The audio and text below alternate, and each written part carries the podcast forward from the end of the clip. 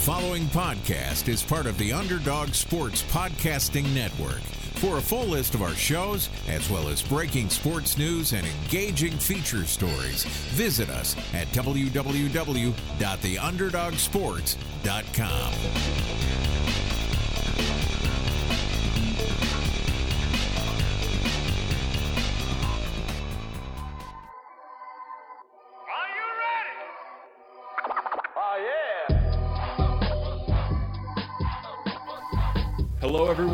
welcome to the Sunny and Phoenix podcast, the weekly podcast where we keep you up to date on everything Phoenix Suns. My name is David McGraw. I am joined by Mitch Krumpetich and the ghost of Charlie Erling. What's up, Mitch? Hello, it is very interesting to be sitting next to a ghost here. Ooh. Spooky. a very spooky episode of the Sunny and Phoenix podcast. We're getting ready for Halloween early this year. We are, yeah, very early. Um, so today we have some cool stuff on tap. A little bit different from our usual. Um, we've just been having a lot of good conversations lately about all star stuff, the state of the team, a couple interesting articles coming out. But before that, we have a very important shout out. Yeah, shout out. We got an iTunes review. Son Son 1.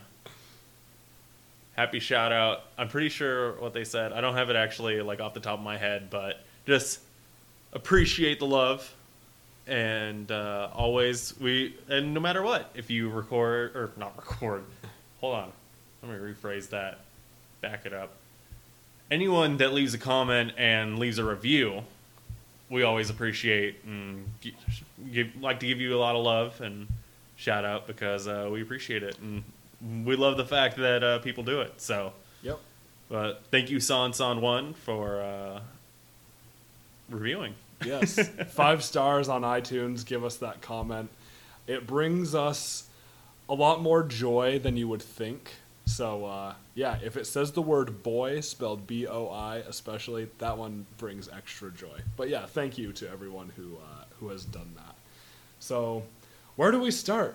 I, uh, I know you've mentioned you have an all star rant, and I think that's pretty topical, and I want to hear it. So, uh, what, uh, what do you got for us? All right, so first off, All Stars starters. The the teams were drafted. That's the big thing. The teams were drafted. LeBron and Steph had their team had their team drafts. Whatever. Blah blah blah blah blah. The big the big news in the last week was mainly the reserves, which I think are super questionable. I I I have a big problem with these reserves. First off, looking at the East, the fact that John Wall and Bradley Beal are both on the All Star team kind of is bonkers. Like, Bradley Beal, I understand. John Wall has not played good this season. And, like, I get it. Like, it's, it's almost like a reputation thing for him. Like, everyone's just like, oh man, he's this, like, transition guy and he has all these assists and, like, he plays defense, but, like, his shooting has been awful this year and like the fact that like he's in it over a guy like like Goran Dragic, like who has stats, has a winning team, like you know, a guy like him should probably have gotten a nod before him. Or if you want to even say like a up and comer like Ben Simmons, who has technically been listed as a guard, like he those two guys have huge like probably should be way more considered over John Wall, who you know, you're going to use the injury excuse for a lot of people. This dude was sat out for quite a few games, and now is going to look at his knee, go talk with his knee surgeon in Cleveland because he wants a second opinion on his knee. So he might be even out even longer. So I have a big issue with that. Also, Al Horford on the East. Dude's averaging like 13 points and five rebounds, six rebounds, something like that. How are those all star numbers? Like, you're, you're going to look at a guy like Andre Drummond who's leading the league in rebounds and drastically improved his free throw percentage by like 30%. And you're not going to give him an all star nod on a Pistons team that has revolved around him, but you're going to give it to Al Horford who is playing like fifth fiddle on a Celtics team. Come on, that's just dumb. And this is without me even getting into the West, which is okay. The Warriors are great right? Like whatever. They are worse than last year. Why should they just be gifted four All-Star spots when all those guys are like they're not playing as good as last year? Like Draymond Green, I have the stats actually up right here. So I, I'm going to compare Draymond Green and Paul George. Paul George, who now is an All Star because of the Boogie Cousins injury, but should have been an All Star before that. Paul George's stats this year are. All right. Paul George's stats this year are 20.9 points per game, 5.5 rebounds per game, 3 assists per game, 2.2 steals a game, while playing lockdown defense and possibly having one of his best shooting seasons ever. He's shooting 43% from the field, 41.7% from three, and shooting free throws at 81%. Now he's had better free throw shooting years, but just like as a total, like his his percentages are really solid, and they've I think they've dipped a little bit recently, but like he's shooting the best from three that he ever has. He's shooting from the field not as good as he did last year, or really his rookie year he had better percentages also, but like still shooting really well. He's taking he's taking 7.4 threes per game and hitting 3.1 of those. Like he's just playing great. And then you look at Draymond Green's stats. Draymond Green averaging 11 points per game. Yes, he has 7 and 7. 11 7 and 7 is good. If 11 7 and 7 is good, then Ben Simmons should be in the All-Star game for the East like if, if those numbers are good enough, like okay. And Draymond Green, I'm gonna say it, like he's not even their best defender on the Golden State. That's gonna be Dur- Durant. Mm-hmm. Durant's leading the league in blocks. I'm pretty sure still. Like, you know what? Fine, whatever. But then can we look at guards? And I mean, like obviously injuries. They're they're deciding to go by a case by case basis on how many games you've played. Klay Thompson, shooting really good which you get to shoot really good when you're the third or fourth option on a team. You get whatever open looks you want because you have Kevin Durant and Steph Curry on your team. Yes, he is averaging 20 points a game. Yes, he is shooting 45% from three. Yes, he is shooting 48% from the field. Like, yes, he is shooting really well. Guess what?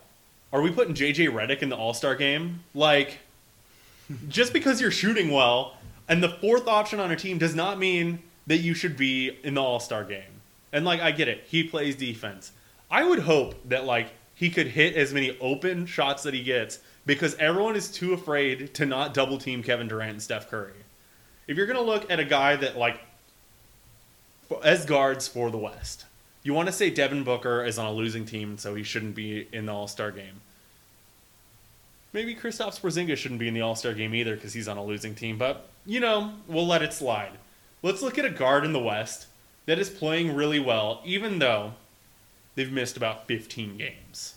But guess what? Steph Curry also like missed almost 15 games. But whatever. Chris Paul, 19 and a half points per game, 5.8 rebounds per game, 8.7 assists per game, shooting 40% from the three line, from the three, 45% from the field, and hitting free throws at 91.5%. How is that not an all star? Uh, like, how is that not an all star season? Like, Chris Paul did not get an all star in the all star game because of Klay Thompson. Well, I mean, Chris Paul only played 30 games, so blah. This, this entire all like all the reserves just really rubbed me the wrong, really wrong way. Like, all right, John Wall set out doesn't matter. Steph Curry set out doesn't matter. Chris Paul set out. Whoa, like back the train up. Like, come on, man. Uh, the Rockets lost James Harden for a stretch. James Harden set out like three weeks almost, I think. Whatever. Like, uh, I, I get it. Like, James Harden and Steph Curry are superstars. Chris Paul isn't, but John Wall isn't either. Like, th- these reserves have just really frustrated me, and I've been ready to talk about this since they got announced because, like, I, I am very mad. And, like, yes, do I think Devin Booker should be an all star? Yes. But even putting that aside, the guys that should be in the all star game over some of the other guys that are picked. Like, come on, Let- let's be real. Yes, this, it's all very frustrating. I don't think I'm quite as heated about it as you, but I, I mean, I agree with what you're saying. But I want to. I think I would take it a step further when it comes to players on bad teams. Like, the point of All Star games is it doesn't have to do with winning. It's who is like doing the most, who is putting up the best stats, basically. And I'm gonna take it to the Homer side and look at Devin Booker, who's averaging like 25 points per game, and he's he has the highest points per game of anyone who wasn't selected to the All Star game. And the only reason that he's not in is because the Suns are a losing team. Who cares? Look at what he's doing each night. Watch the Suns play one game, and you're gonna say, "Oh, Booker should be an All Star." He's playing so well. Well, aside from this little skid, and he was hurt, but still, like if if the Suns had the same record as the Pelicans, 27 and 20 at the time of recording, I think Booker would be an All Star, and that makes me so mad. Without a question, like I, I really think these arguments for like all star exclusion are dumb. Since I, I really feel like since when has all stars been about like okay they only have to be these winning teams blah blah blah blah blah. I thought that was the excuse for MVP. Like MVP has to be a guy on a winning team, the best guy on the best winning team. That makes more sense. or like all NBA or whatever. Like I thought that was the excuse for that. Since when is All Star something voted on primarily by fans? Right. Uh, like when is that like? Oh well, these are only the best of the best. When Manu Ginobili gets like second in like the West and all guards, like Right. th- it's all of their ex- all of the defense of why like oh well this guy can't be in because you know he has four toes on his left foot like there it's all just like semantics of well we don't want to put this guy in so what excuse can we have to not have this guy in like it, that's that's what it feels like Yeah. okay, you have to be on a winning team unless you're Porzingis and you're in New York and everyone loves you because you're a unicorn. Right. Like, come on, you you have to have played X amount of games unless you're Steph Curry or James Harden. Like, come on, man. Like, right. And well, the point of the All Star game is entertainment. It's not supposed to be this like super competitive game. It hasn't been that way in a long time. We want to see fans want to see the most exciting players. And you're excluding a top 10 scorer in the West by not including Devin Booker. People want to see that. And yeah, he's going to be in the three-point contest and that's going to be great. It's going to be a lot of fun. But like he should be in the All-Star game too. I don't know. Yeah, I it's just it's really frustrating, and I agree. I mean, like he's shooting, he's 25. I think like five and four, like five assists, four rebounds, or like mm-hmm. five rebounds, four assists, something like that. Maybe it's 25, four and four, whatever. Doing it where like he is the sole focus of the defense. Like he's doing that. He's shooting a great percentage. The dude deserves to be an all star. And look, I get it you you want to knock him for whatever, or just because you don't like him, or because you don't like the Suns. I whatever, and that's I guess where I'm at. Like I can come up with like I can come up with a list of other guys that like have just as much of like a call for those spots as Devin Booker over some of the nonsense like picks that happened. Like, oh well, these are like these guys are getting picked just because of like not even reputation, but what the media is talking about their team. Like, oh man, the Knicks are like Porzingis is doing so much and he's carrying this Knicks team. The Knicks are losing. They're not even in the playoff picture right now. Like, Right. come on. Like, yeah, Porzingis started out the season great. You know what also happened? He fell off a cliff. That happens with him every year. Like, yes, I'm very heated. I'm very heated about this because, like, it's just, it's so dumb, the All Star game in general. And the hoops that people go through to justify random picks. Yep. Yeah, it's tough, but let's change the subject to something a little bit more positive. And you found this AZ Central article about our plans for the immediate future. And This was like right before we started recording. You told me, "Oh, I found this article." I said, "Okay, let's talk about it on the show." And don't tell me about it, and I'll have my initial reactions. So uh, let, let's see what this is all about. All right, so the homie Scott Bordow, the homie that doesn't know we exist over at AZ Central, uh, had a couple quotes from Ryan McDonough, as well as I'm just going to read a little bit of the article. You should really go check it out. I'm not going to read the whole thing. But basically, Ryan McDonough told AZ Central on Saturday, which is day of recording, that the Suns will be more aggressive in free agency this summer than initially planned because the team is ready. Citing the emergence of Devin Booker as an all star caliber talent and the productivity of small forward TJ Warren, McDonough said it's time for Phoenix to pivot as an organization, using its cap space and future assets to become a buyer in free agency. There are certain core pieces that are starting to solidify, McDonough said. I think we'd be foolish or naive to wait forever or be overly patient. We've been, I think, relatively disciplined with contracts we've given out in terms of length and dollars, but yeah, we're planning on being one of five or six team, five of six teams with a decent amount of cap space, and we'll see if we can improve the team. Talks about the Milwaukee trade, ways that we can free up additional cap space once the offseason comes along. And then it talks about free agents that could possibly be on the Suns' radar. And And okay, so so far like- I'm down with everything. This Yes. all sounds good to me. this what? this all sounds like stuff that we've talked about on the podcast. Yes. that it, it kind of felt like we had we had this feeling that McDonough was gonna go all in this summer, and I think mm-hmm. that's what this is saying. And you know, there's a possibility we could have three first round draft picks. Say we only get two, we still have two. Like there there is the huge possibility that like we almost have more draft picks than we have roster spots. Like yeah. to like fill. Yep. So there's got to be something else. And when you have a guy like Devin Booker who is starting to come into his own, you have the guy that you're trying to tank for. At that point, you start making moves to get into the playoffs. And we we had the thought process. Now it seems like McDonough's backing up those ideas. Yeah. So, free agents to watch. Okay, here we go. Are you ready? Yep. Houston center Clint Capela. Oh, that's interesting. I think that's been the popular one around, especially the Suns subreddit and Suns fandom in general. Mm-hmm. He's going to be a restricted free agent.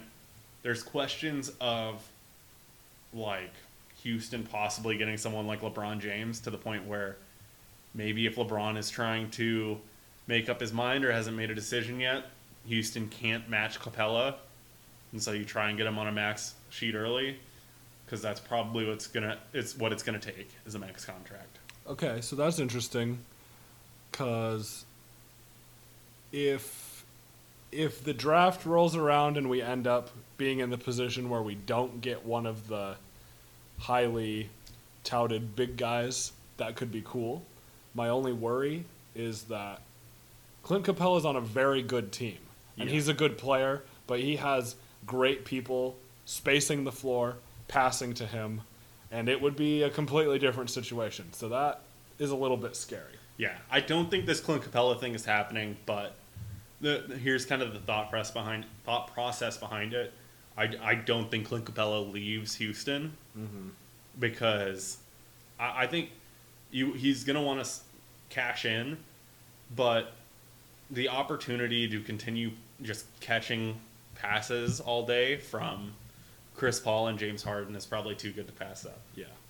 Here's the next one though, and this one I also don't think is happening, but whatever. Orlando power forward Aaron Gordon. Okay, I've seen this one. This has been another popular one. Restricted free agent. Why would Orlando let Aaron Gordon walk? That's, I mean, like, that's, I get it. We want to be, uh, that's the idea of restricted free agency, is to go after these guys. I'm pretty sure Aaron Gordon is getting matched no matter what. Yeah, and it would create a log jam at power forward for us. Well, possibly, depending on if we trade or do something with one of Chriss and, or Bender. Um, on the positive side, though, I've thought about this a little bit, and I think Aaron Gordon has the chance to pull like a Victor Oladipo, where like he's playing pretty well, But I could see him going somewhere else and just like exploding.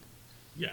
I mean, even Oladipo in his year with the Thunder had career highs in shooting.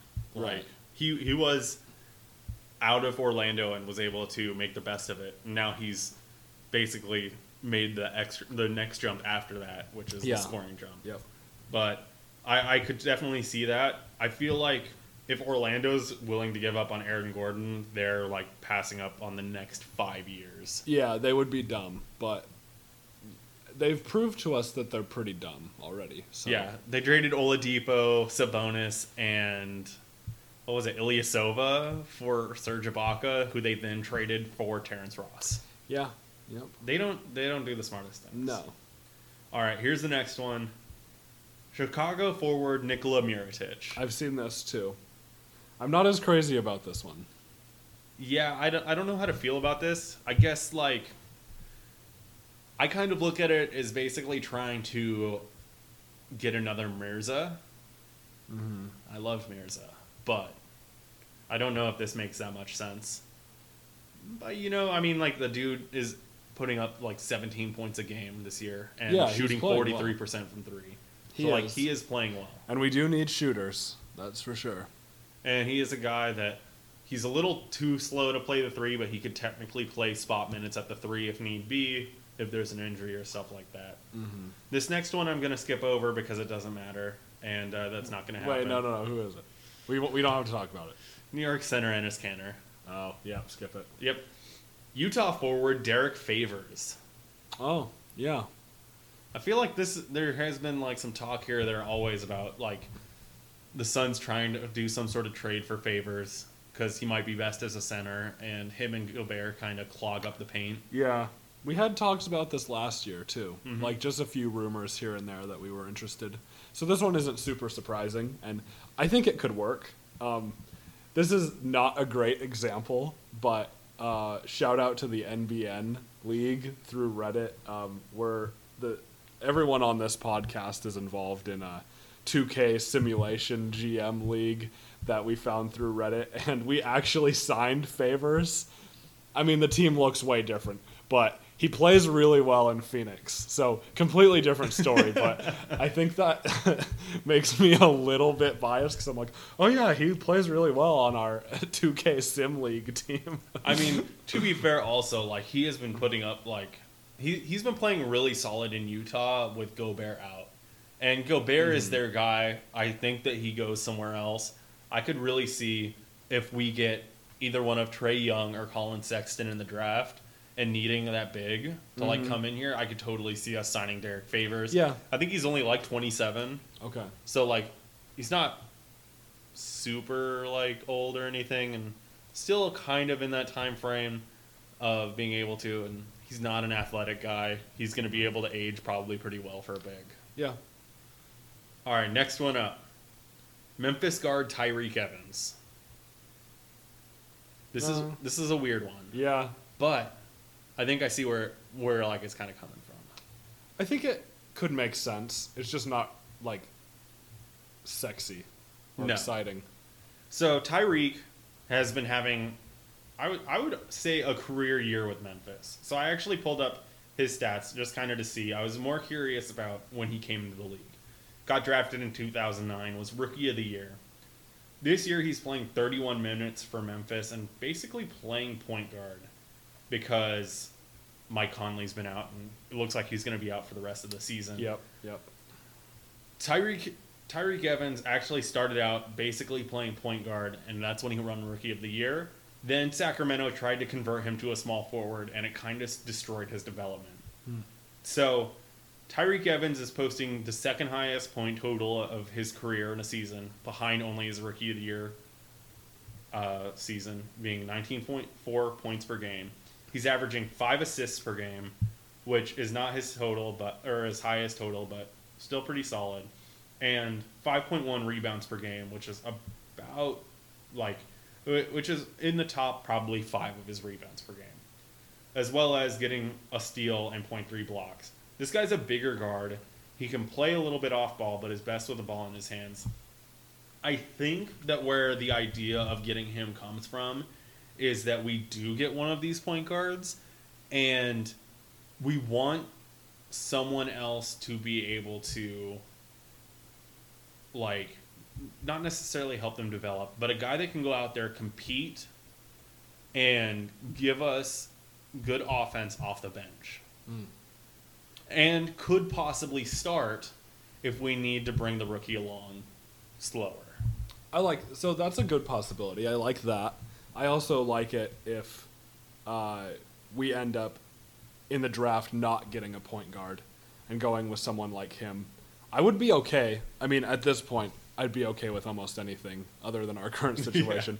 But to have, say, we don't add a point guard to our roster through the draft at all, having Tyreke Evans start at point guard next year, and then having maybe bring back Isaiah Canaan to be our backup and have Ulis as like our third string kind of guy. That would be a much better situation than it is now. But I like that idea of uh, us drafting a point guard, which I hope we do.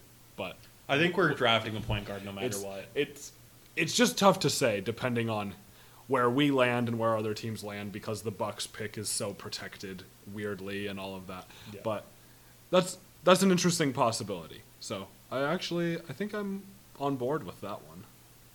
Of course, one thing to note: Tyreke Evans is the same age as Bledsoe.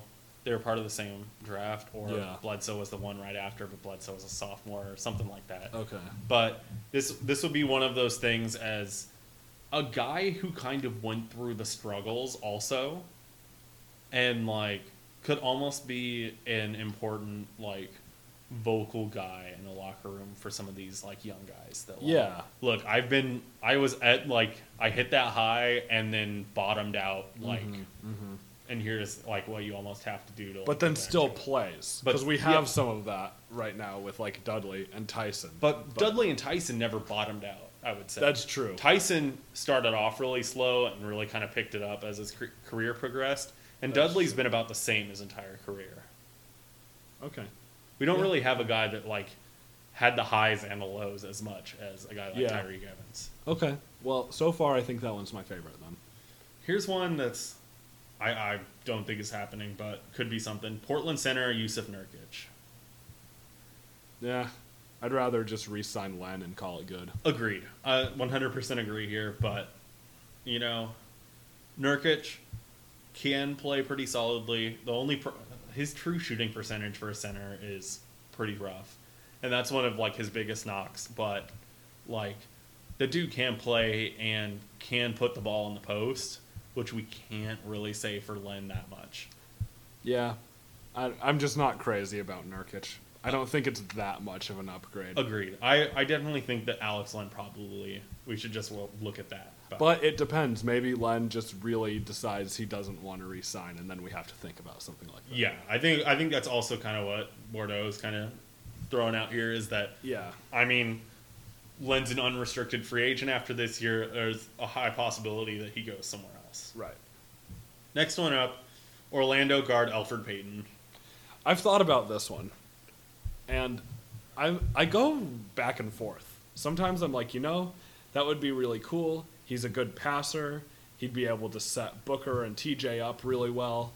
And then I think like uh, we say Tyler Ulis is a pretty good passer, and we I mean it's it's different. It's definitely different. Elfrid but- Payton has like six inches on Tyler yeah, Ulis. he's way bigger. Definitely a better defender, but like that's not hard to do. But I know that we've had these conversations where we say, "Oh yeah, Tyler Ulis will be great because he's a good passer and he can set TJ and Booker up." I know we've had these I know, conversations. I know. So when you apply that same logic to Payton, yeah, it's different. It's definitely different. But like, I just I think we do need a point guard who can score. And I could see Elfrid Payton being a young guy. He's going to be an unrestricted free agent, I'm pretty sure. He's going to be able to come in and be a bench guy behind someone if we bring in Sexton or Young. Yeah, and that would be cool too. And, and that'd be really great.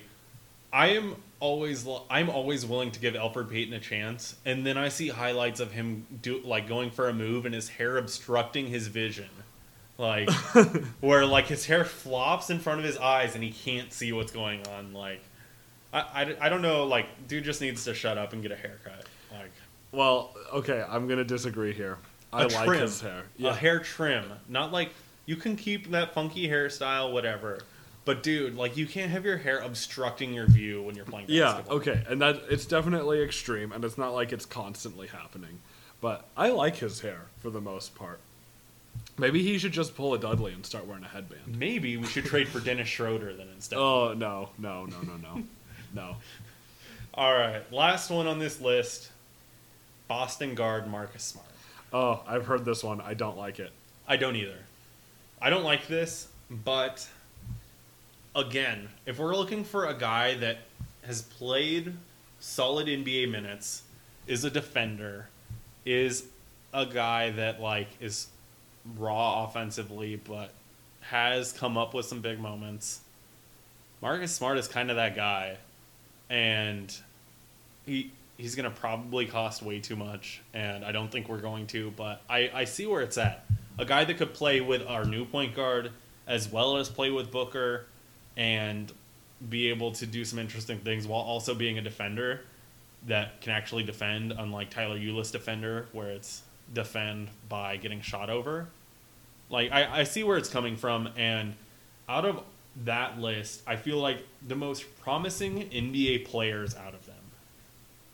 Aaron Gordon, Marcus Smart, as much as like it is or whatever but like the dude is an nba player even like he just shoots bad but, Yeah. and so like if i have to say marcus smart then i have to say Elfrid Payton too Right. and then like all, I, I kind of like think Mirotic might be a thing Yeah. Well, I I- think I think overall we have some good options and we have the cap space to make a move and I just like this concept in general. But let us know. I'm interested to hear what other people have to say. And of that list from this article, who would you like to see and also who do you think is probable?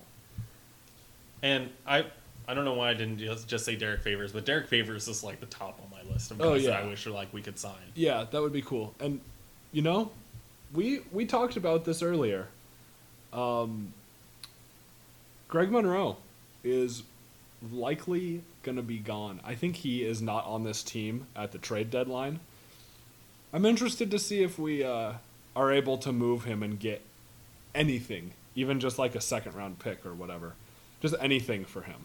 I think that's the uh, most like the thing that we're closest to move wise. So it's good to think ahead, but keep in mind, Greg Monroe, you heard it here first. Well, you probably heard it in other places too, because it's not that out there. It- it's not a crazy Greg thing. Monroe will not be on the team by uh, the All Star break, or not All Star break, trade deadline. I would I would say All Star break because he's either getting traded at the trade deadline or he's getting bought out, Yeah, and because All Star break is two weeks away, something like that. So yeah, yeah. like the, it is a short amount of time.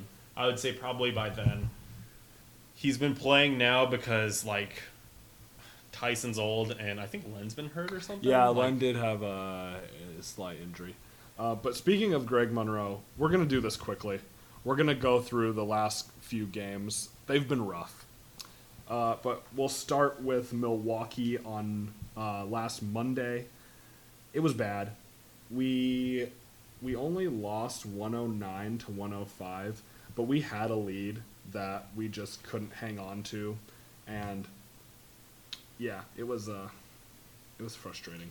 I'm gonna be honest. I didn't even think we should have had a lead ever at that game. No, we we, should have lost that terribly. game by like 30 points. Yeah, we should have. That's how we looked. But Greg Monroe had 19 points, seven rebounds, and four assists in that game.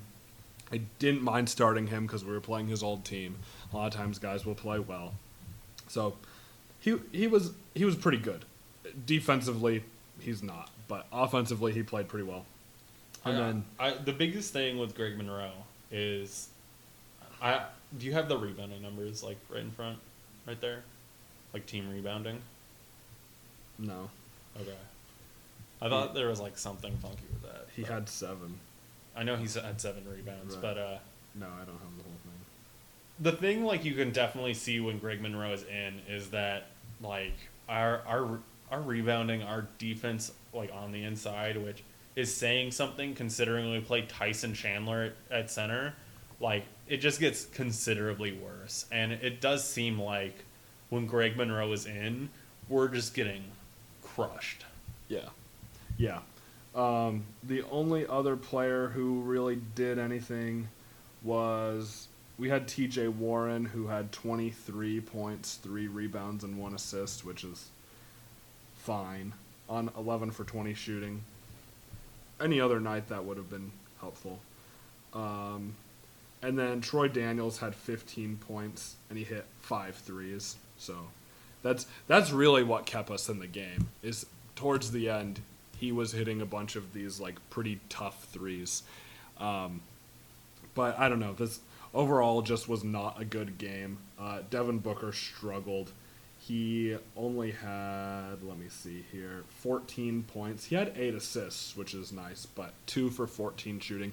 He's been going through a little bit of a slump, but I mean, he's just getting defended so tightly because he's all we have, except for TJ. But teams can are seeing that, yeah, TJ Warren can score 23 points, and we can still lose. So Yeah, I mean, TJ is not our best player. When our best player struggles, and like, let's be real here, the competition that he's had to go up against defensively, Khris Middleton is no slouch on defense. he's having a good season. and and he's having a great season. He's not like having to shoulder a ton of load, but like he's playing really well. His defense is really good. He's a great two way wing. Victor Oladipo, he's been playing solid this year, and that entire Indiana team has been playing a swarming defense that's just been really tough to play against yeah.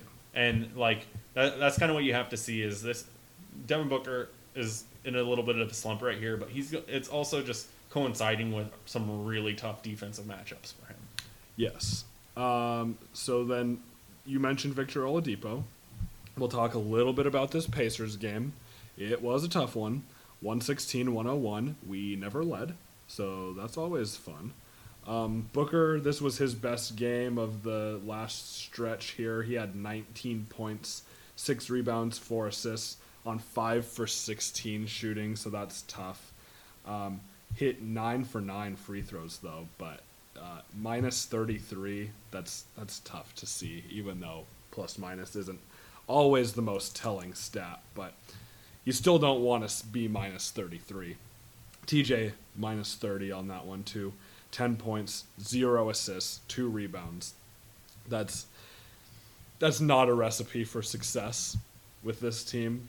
Um, just overall tough game, but we had Troy Daniels who had 19 points, uh, hit five threes again. So that's pretty cool. And then Josh Jackson. The bright spot here was Josh Jackson for for sure, with 20 points, two assists, two rebounds on seven for 11 shooting.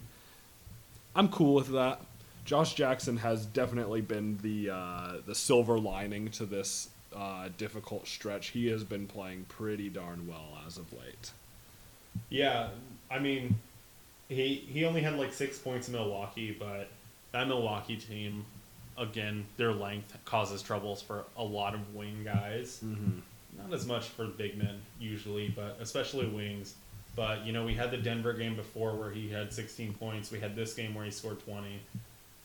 His stretch of games has continued to rise up, and like his averages are starting to bump up too. I mean, like he was sitting at nine points forever. It seemed like, and now he's back up to 10 points averaging. And I, I mean, Jackson is starting to put it together, and that bodes really well.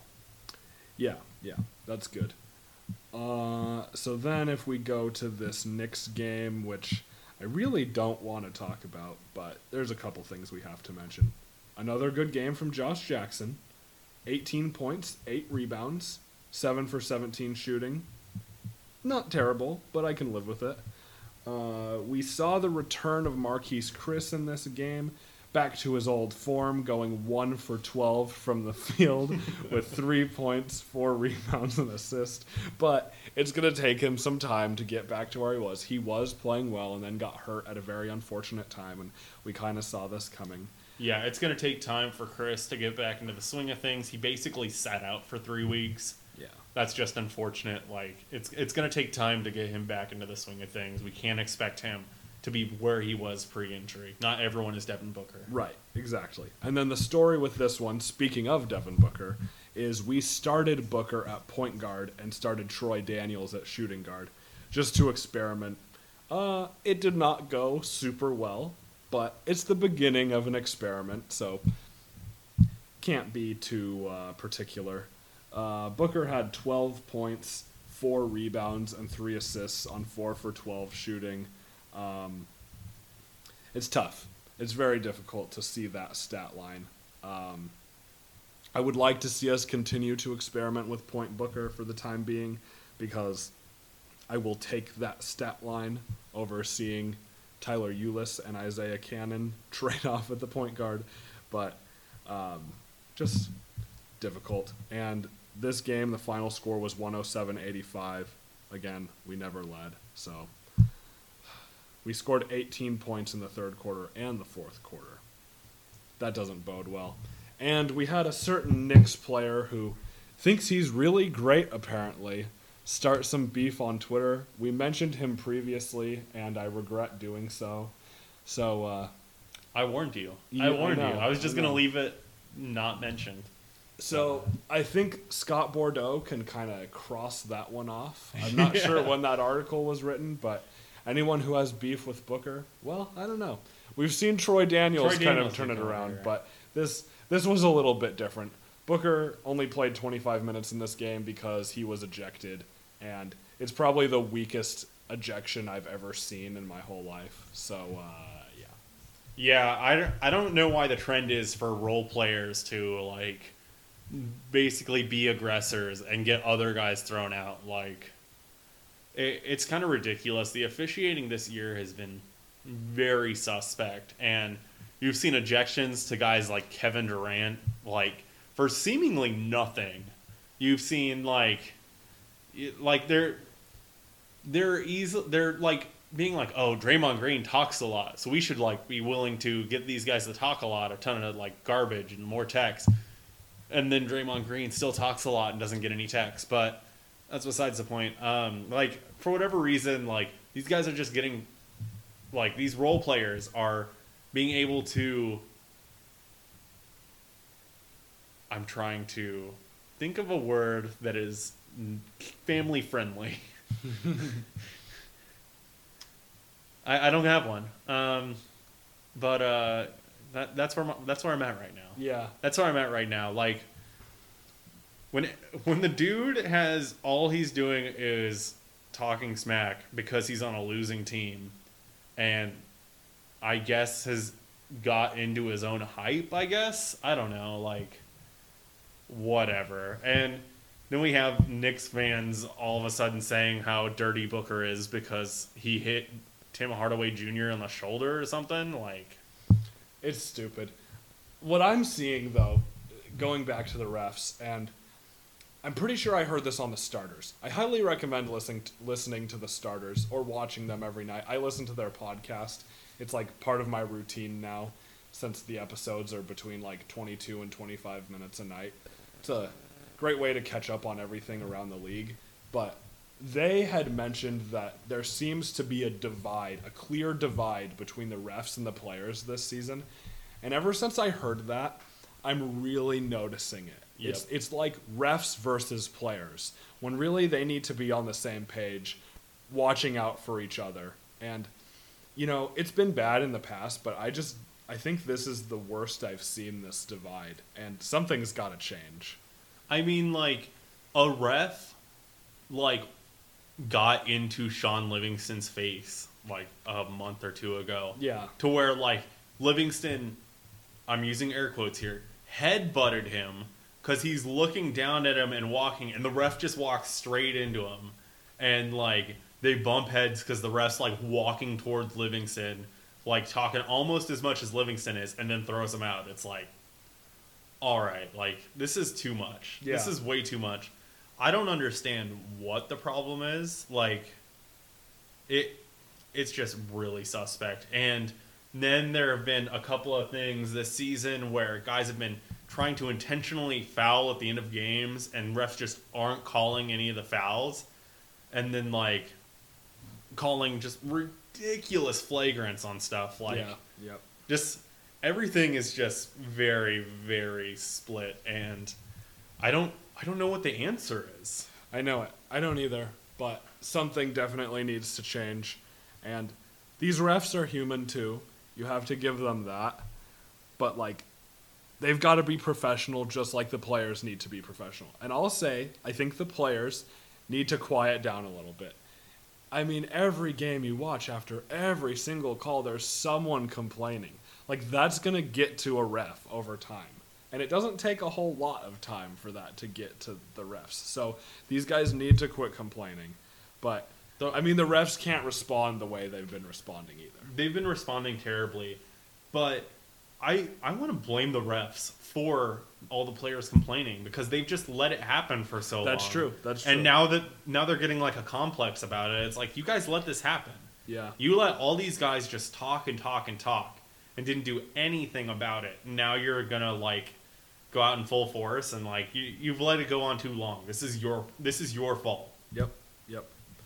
Uh, so really quickly, I just want to mention that Trae Young and Collin Sexton, Oklahoma and Alabama, played each other today, and I watched that game, and it made me really excited because the whole time the announcers were talking about the draft, and I think both of these guys will be pretty good, but David and I have talked about this. We're both team Collin Sexton.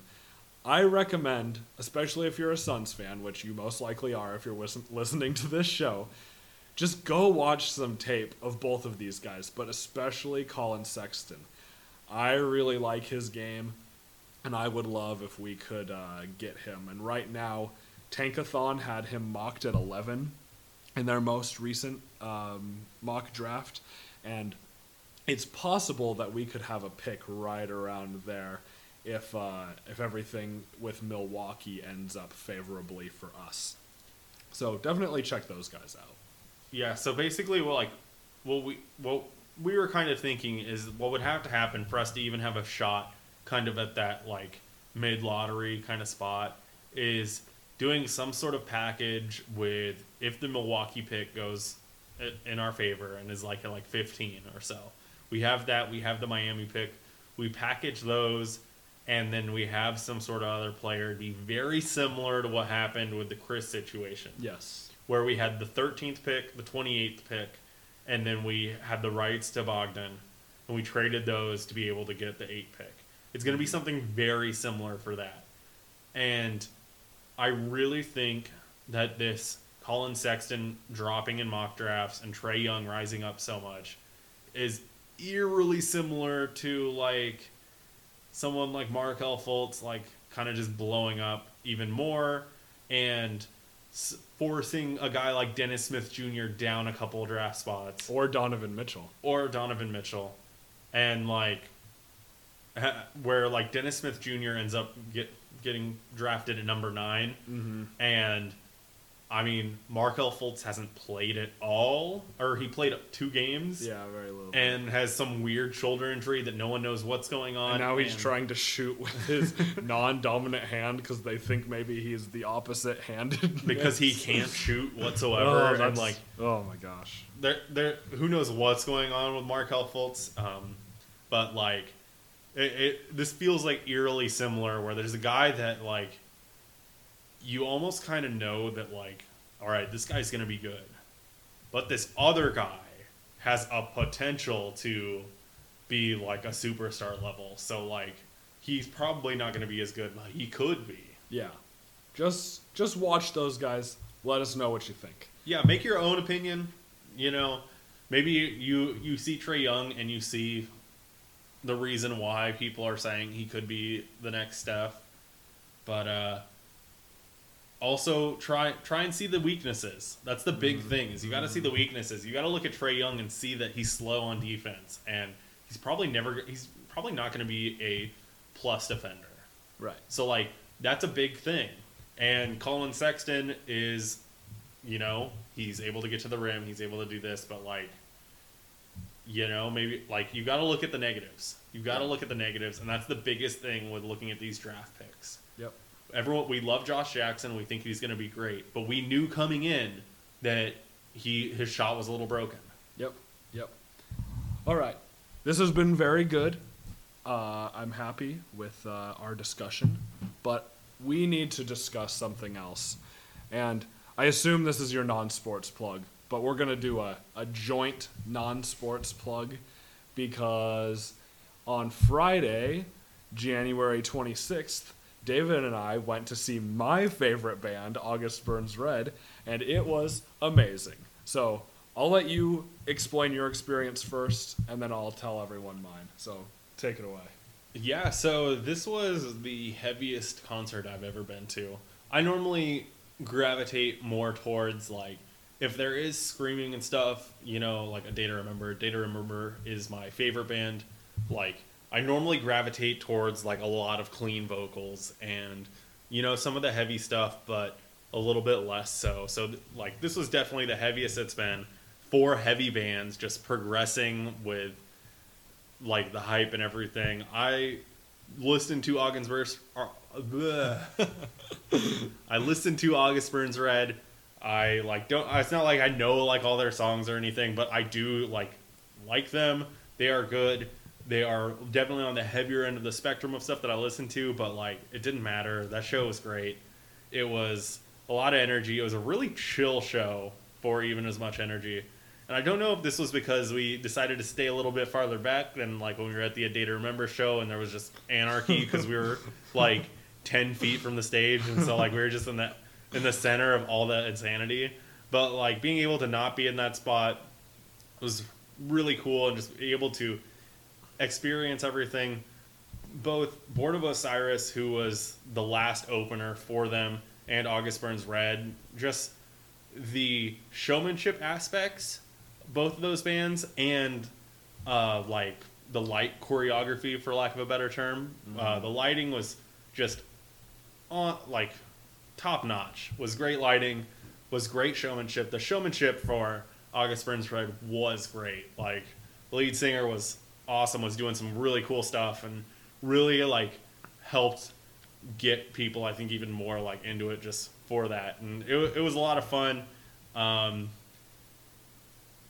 some and like yeah, just like really cool stuff happened, especially like kind of to end out the show. Some really cool stuff happened. Yeah. Okay. So this my experience is similar, but this was my seventh time seeing August Burns Red. Uh, they're my favorite, but a lot of times I tend to listen to a little heavier music. I mean, I st- I love A Day to Remember. I still like some of the lighter stuff, a little more poppy, but I listen to a lot of like more death metal, deathcore oriented. But August Burns Red will always be my favorite. Seventh time seeing them, but it's every time I see them, they just get better. And I've been following them for so long. Their new album, Phantom Anthem, came out a few months ago. I plugged that like three or four times already, but check that out. It's really good. Um, so seeing those songs for the first time was really cool. Um, it, it's just like seeing them for the first time all over again. And uh, there's a few bands I've seen more than once, and August Burns Red is the only one like that for me. Um, so Jake, the lead singer, is awesome.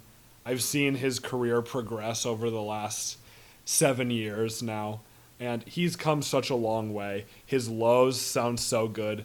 Very like he's getting these gutturals going, which I love.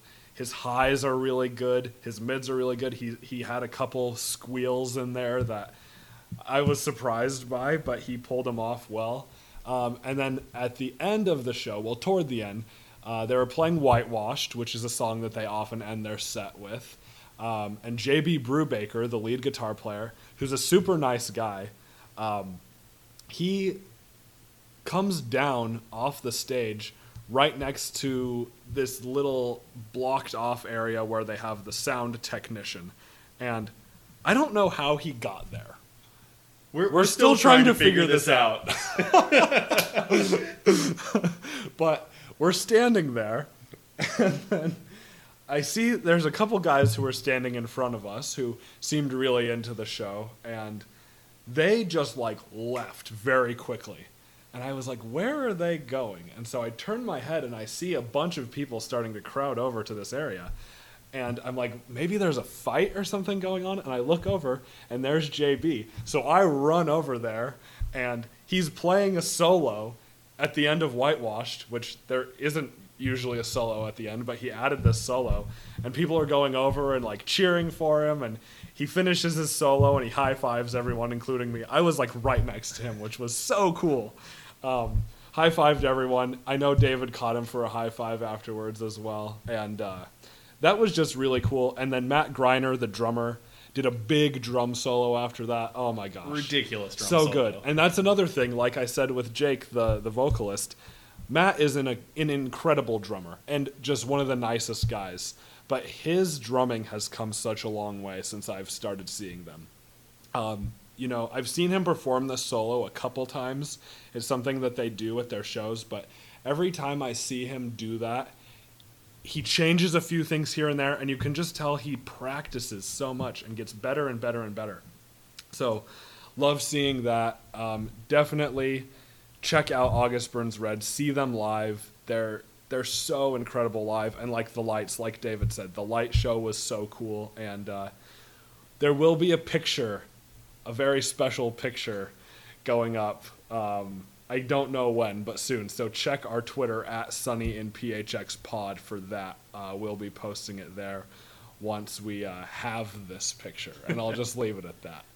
And But- I want to say, just like, I was really thrown off, like, um, just like seeing the band and stuff. How like, if you would have told me that these guys were Imagine Dragons just from how they looked, almost like these guys are the most like tame looking metal group ever. I feel like, like normally, like the singer is either gonna be like the skinny dude with like kind of oily long hair, or he's gonna be like this big buff dude with total like huge sleeves and like just gonna like be like super intimidating. These dudes, as Mitch said, super nice guys. Like They they do look like. I mean, I think, you know, like Brent, the rhythm guitar player, incredible guitar player, but like, he loves cycling and local IPAs, and he dresses like my dad.